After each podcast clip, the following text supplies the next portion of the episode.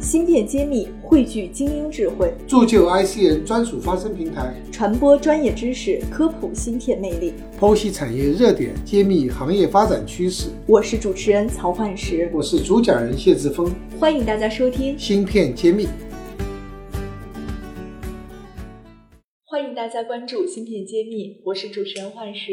今天非常荣幸的，我们请来了同济大学汽车学院的博导毕老师，毕鑫毕老师。那么下面请毕老师和我们大家打个招呼。大家好，非常荣幸能够接受采访，跟大家一起交流智能汽车无人系统的发展。毕老师给人的感觉非常谦虚哈，实际上我稍微在采访您之前做了点小调查，我发现。同济大学的汽车研究院好像在国内是非常牛的一个这个机构啊。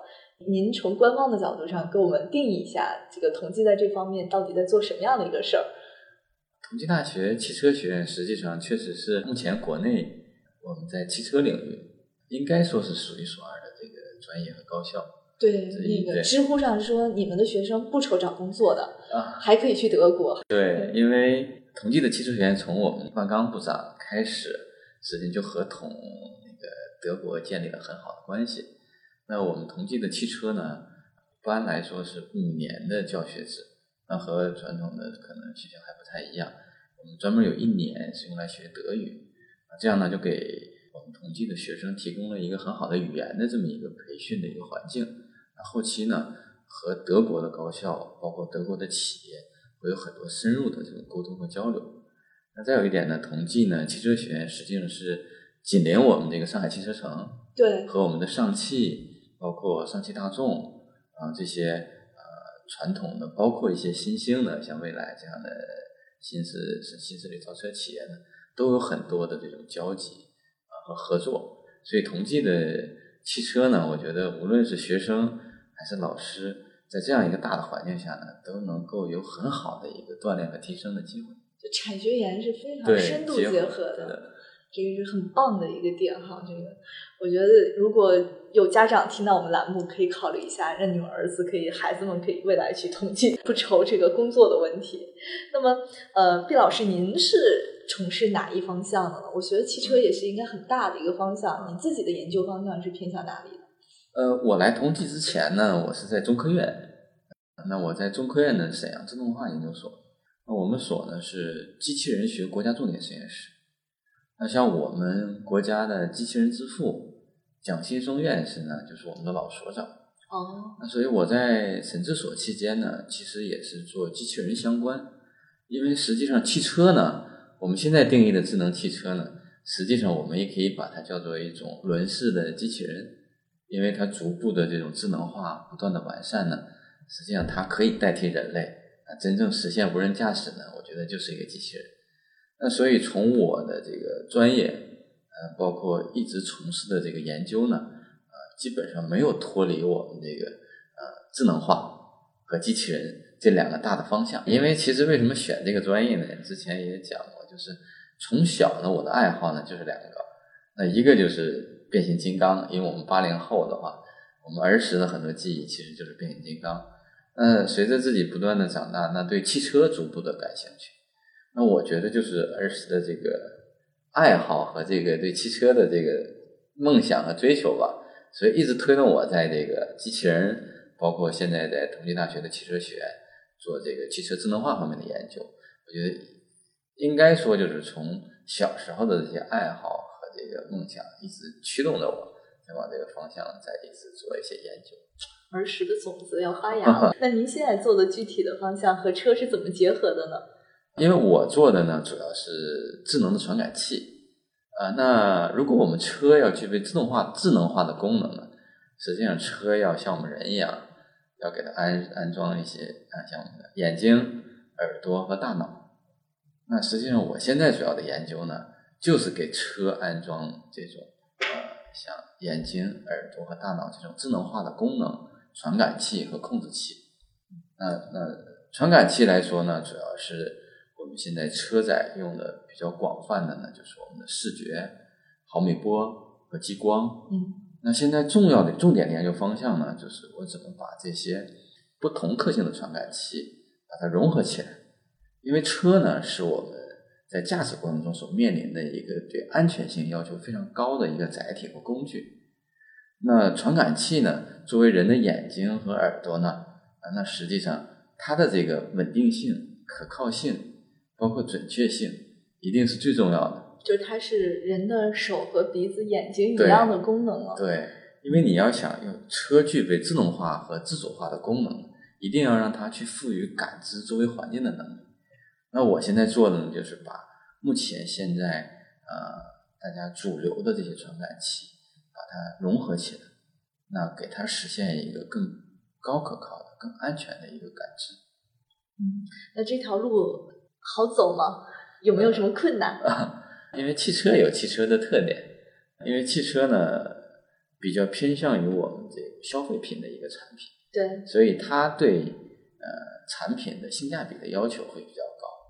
像我们买车的话，首先我要有驾驶的体验，当然我的价格也很重要。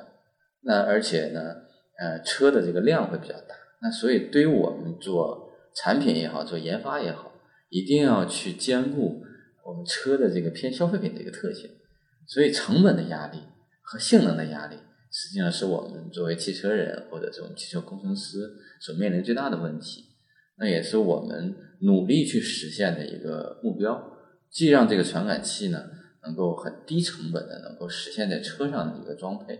那同时呢，要达到我车一个高可靠、一个稳定运行的这么一个功能。